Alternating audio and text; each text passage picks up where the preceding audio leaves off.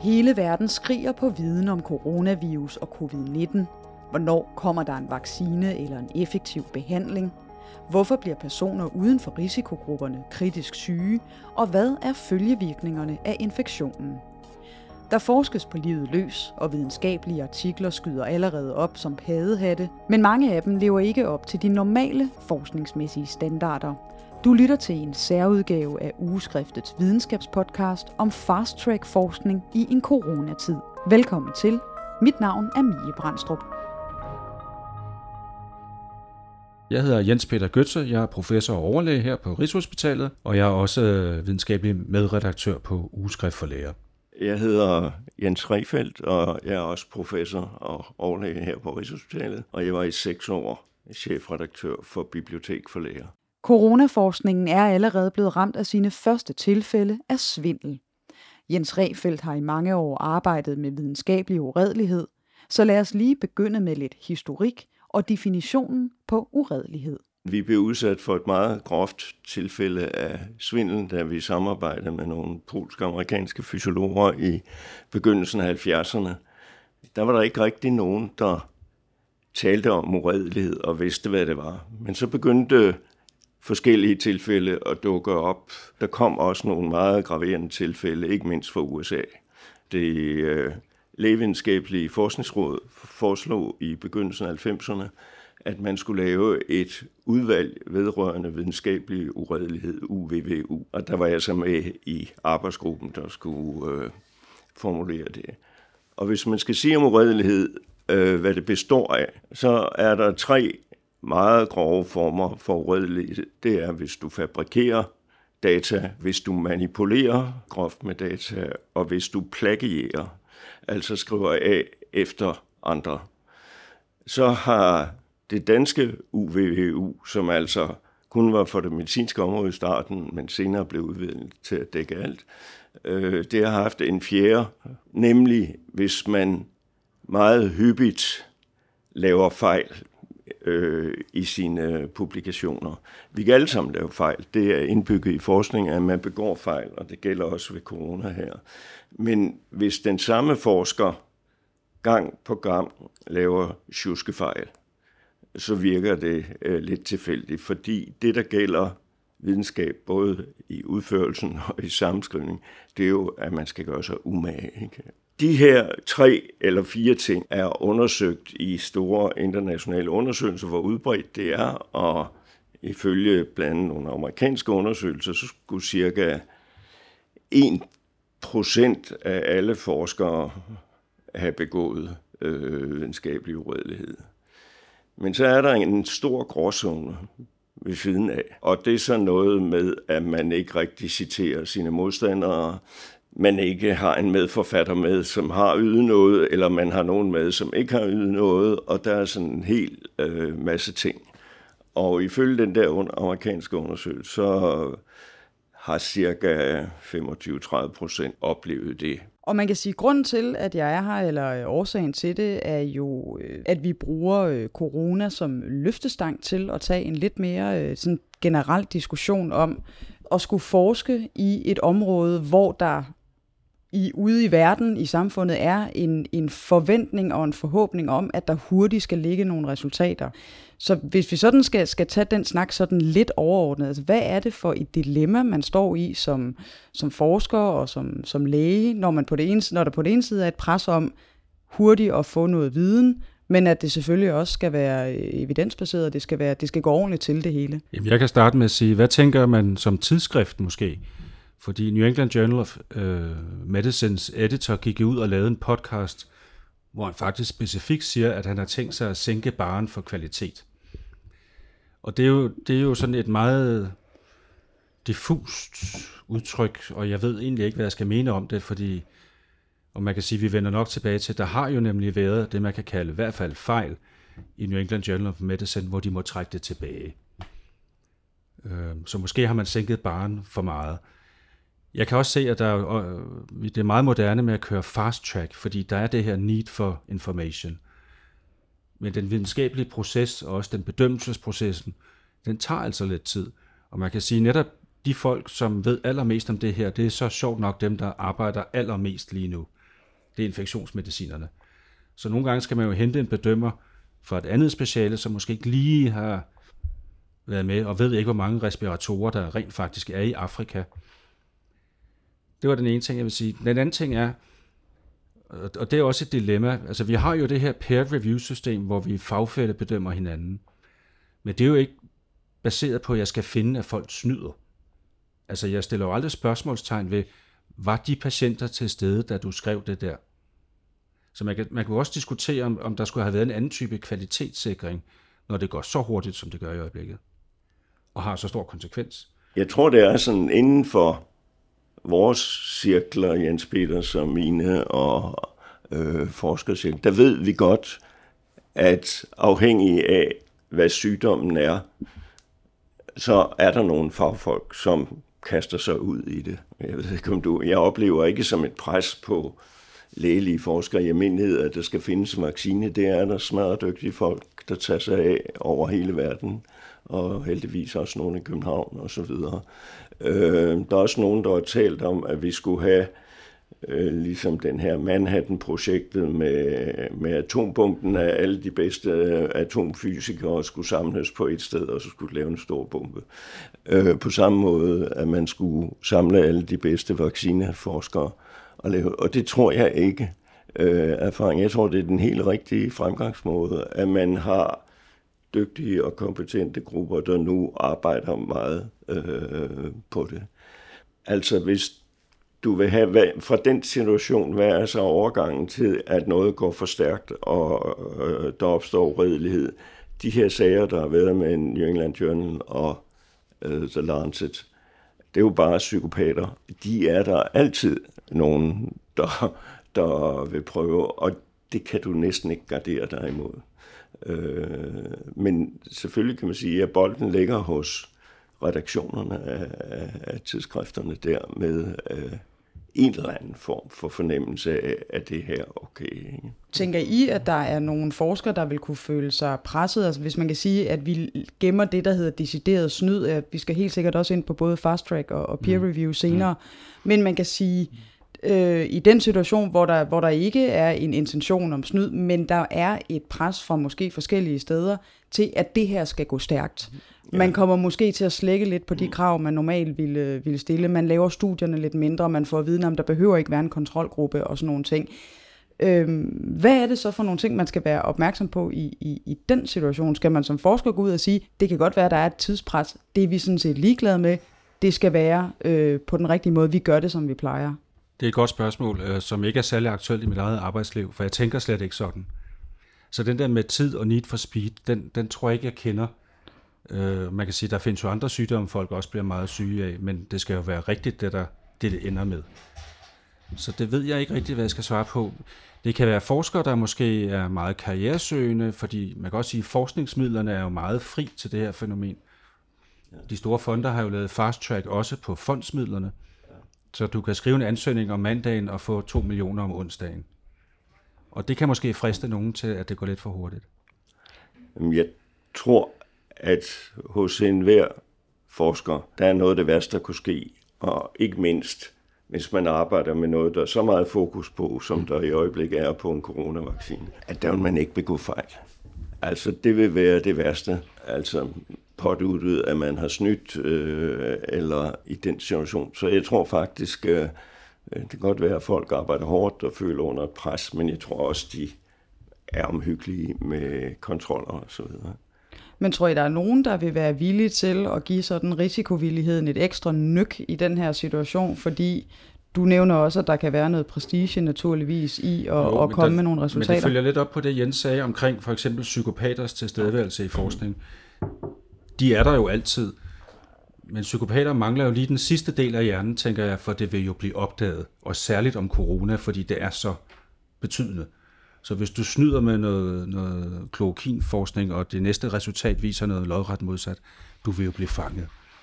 Og det er der, at kæden hopper af for mig. Jeg forstår simpelthen ikke, at man gør det, for men, det vil blive opdaget. Men man kan sige, at i forhold til hydroxyklorokin, der har problemet jo været, at man har nået at tage nogle beslutninger, Øh, I mellemtiden, der kommer et stort studie, der viser, at der kan være en kæmpe stor risiko ved at bruge det her.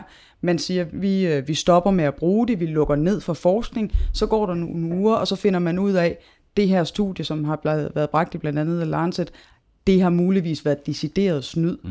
Det har jo været et eksempel på, ja. at det, det jo rent faktisk har haft nogle ret store konsekvenser, at man har lukket ned for en masse ting. Ja. Det vil sige, det har altid store konsekvenser, hvis nogen øh, snyder. Og det kan så være i en eller anden lokal kontekst, eller det kan være en større. Hvis vi tager Penko-sagen, hvor vi efterhånden har et overblik over følgevirkningerne af det, så det har jo haft enorme konsekvenser for alle de ekstra kurser og kontroller og så videre, og folk skal igennem, og det har øget mistænksomhed øh, og, og ændret, øh, hvad skal vi sige, hele forskermiljøet her på Nørrefældet, ikke? Altså, øh, så det har altid nogle ubehagelige konsekvenser, og derfor skal vi selvfølgelig være opmærksom på det.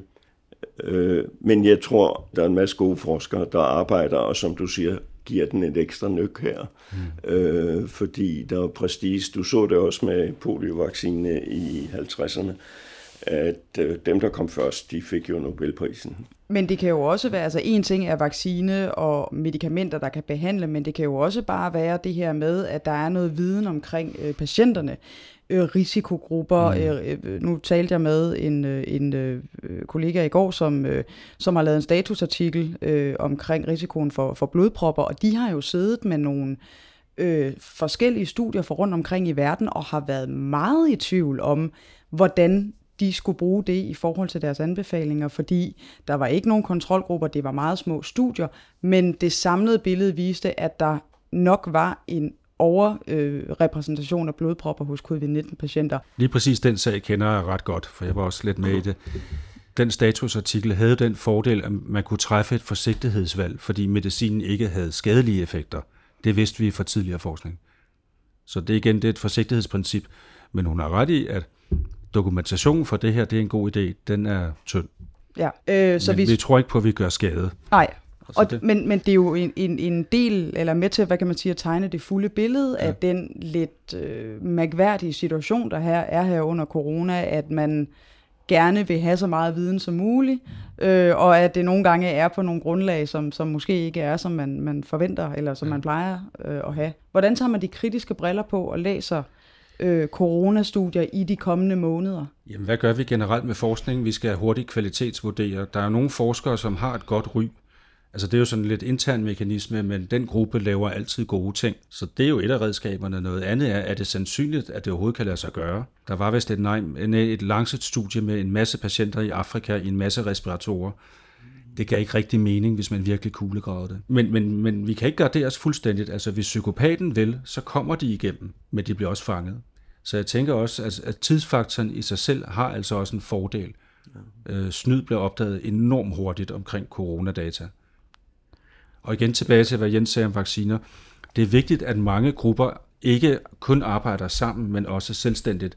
Så den ene kan verificere, og den anden kan finde et andet resultat. Altså, så det ikke kun er én front. Jeg tror bare til det spørgsmål, som Jens Peter siger, hvis der virkelig er nogle grove mennesker, der vil snyde systemet, så øh, kan de altid lade sig gøre. Det, systemet er baseret på tillid, mm. men jeg mener bare, og det tror jeg folk egentlig også gør, de der arbejder med vaccinefremstilling, man skal have den almindelige kritiske sans selvfølgelig, og ikke bare godtage. Og der kan selvfølgelig læger, der er vant til at læse om det område, og den måde, vi skriver på, og den, der er jeg overbevist om, at, at nogle af de erfarne vil hurtigt få en fornemmelse for, om der er noget, der ikke er i orden her. Så tillidsfaktoren, øh, når man skriver videnskabelige publikationer, den, den skal helst være høj. Det kan man jo også se i det politiske billede. Det er jo, nu bliver det lidt politisk måske, men der er nogle ledere, der træffer hurtigere beslutninger end andre på baggrund af videnskaben. Og jeg tror, at lidt latenstid er udmærket her. Hvis vi lige kigger lidt mere på sagerne fra The Lancet og New England øh, Journal of Medicine, øh, uden at skulle gå meget ned i de der studier, øh, sådan lidt, lidt, lidt firkantet, hvordan kan sådan en sag opstå, når man et par uger efter finder ud af, at det ikke bare øh, dårligt håndværk, der er altså tale om decideret snyd øh, i to ekstremt velrenommerede tidsskrifter. Men du kan jo kalde det senfasen af, af, af fagfællebedømmelsen. Det er, når den rent faktisk udkommer. Så vil jo masser af kolleger læse med, det her er jo ikke rigtigt. Måske nogen lokal, der ved, det foregik jo ikke. Så det at publicere er jo altså også en del af peer review. Det er bare på den helt store scene. Ikke? Men måske har den kun været igennem to ekspertbedømmelser, hvor den ene ikke rigtig vidste noget, og den, det gik meget hurtigt formentlig. Ikke? Det er jo en del af at publicere, det er jo kalde på, at andre skal replicere eller gentage eller på en anden måde. Ja. Så det er jo en del af den videnskabelige proces. En artikel er jo ikke sandheden. Den er bare en del af det hele. Øh, og nu nævner vi Lancet og New England Journal of Medicine, men der var et tidspunkt, hvor Nature-tidsskriftet var jo oppe og røre 13 procent, der skulle trækkes tilbage. Så fænomenet er jo også særligt udbredt hos de meget glamourøse tidsskrifter. Der er vel næppe nogen, der lyver ugeskriftet lige op i hovedet, gætter jeg på. Det kan simpelthen ikke håbe det. Det er der ikke noget bang for the money i. Vi ved det jo ikke.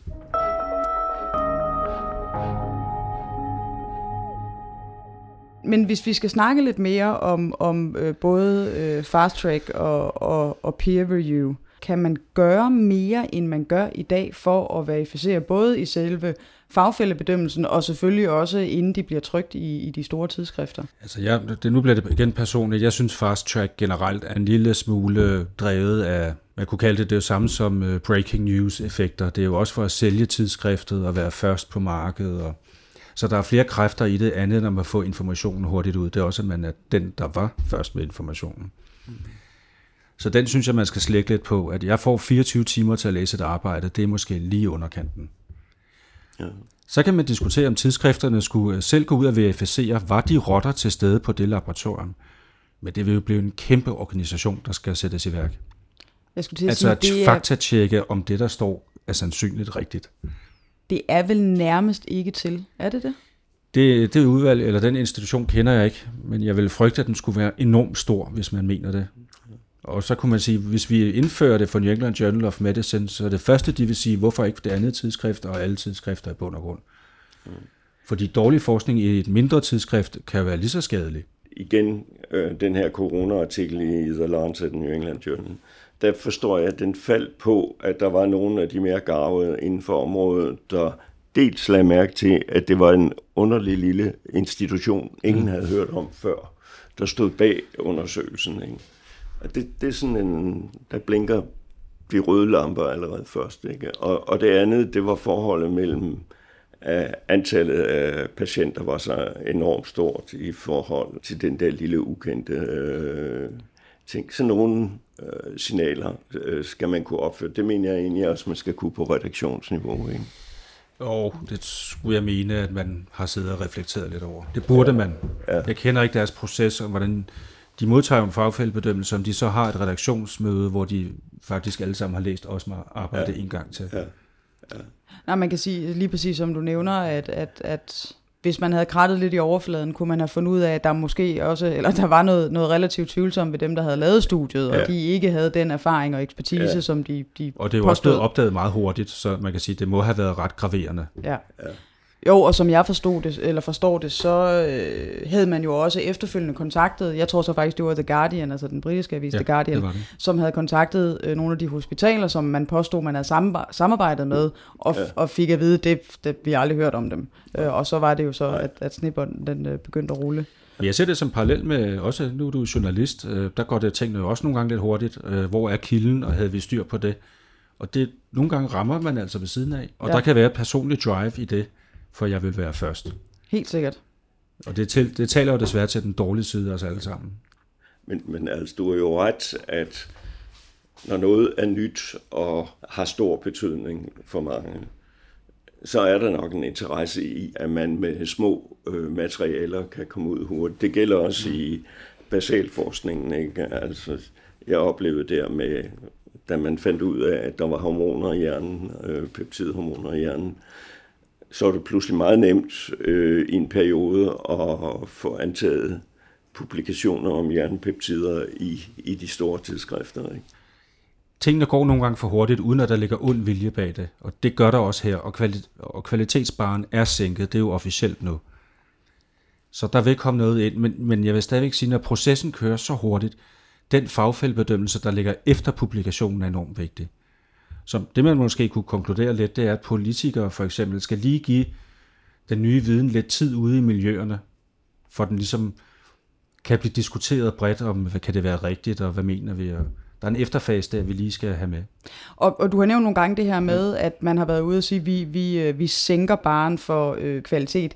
Hvad mener de mere præcis med det? Ved, Jamen, det ved, ved, vi, ved vi ikke. Øh, det er ekstremt provokerende faktisk. Ikke? For, men det spiller også op i den hjemlige diskussion, som handler om, at når vi ikke ved nok, er der så fri leg i forskningen, må vi så bare prøve os frem, fordi en fejl er bedre end passivitet. Og, og nu bliver det jo sådan lidt personligt, hvad synes jeg? Personligt synes jeg ikke, man skal sænke barnet, når det er meget alvorligt. Det giver simpelthen ingen mening. Og der, nu nævner vi nogle eksempler med sygdom, som vi har klaret, men der er også masser af medicinske eksempler på, hvor vi gik for tidligt ud og lavede noget forfærdeligt. Så jeg synes, det er et uheldigt budskab. Øh, så må man hellere indrette eller acceptere måske, at der vil forekomme fejl, men at lægge mere vægt på, at der er en efterfase, når artiklen er ude, hvor den skal stå til kritik ude hos alle fagfælder, mere de to, der fik er, er du enig i, i den betragtning? Jamen, fuldstændig. Øh, fuldstændig enig, og, og jeg mener egentlig, at altså systemet er godt nok selvfølgelig, øh, når det fungerer øh, godt, men vi har set nu med en række nye tidsskrifter, der er kommet op, øh, hvor der ikke er særlig erfarne folk, der sidder i redaktionerne, og hvor nogle af dem, de slet ikke vil have den der fagfældevurdering.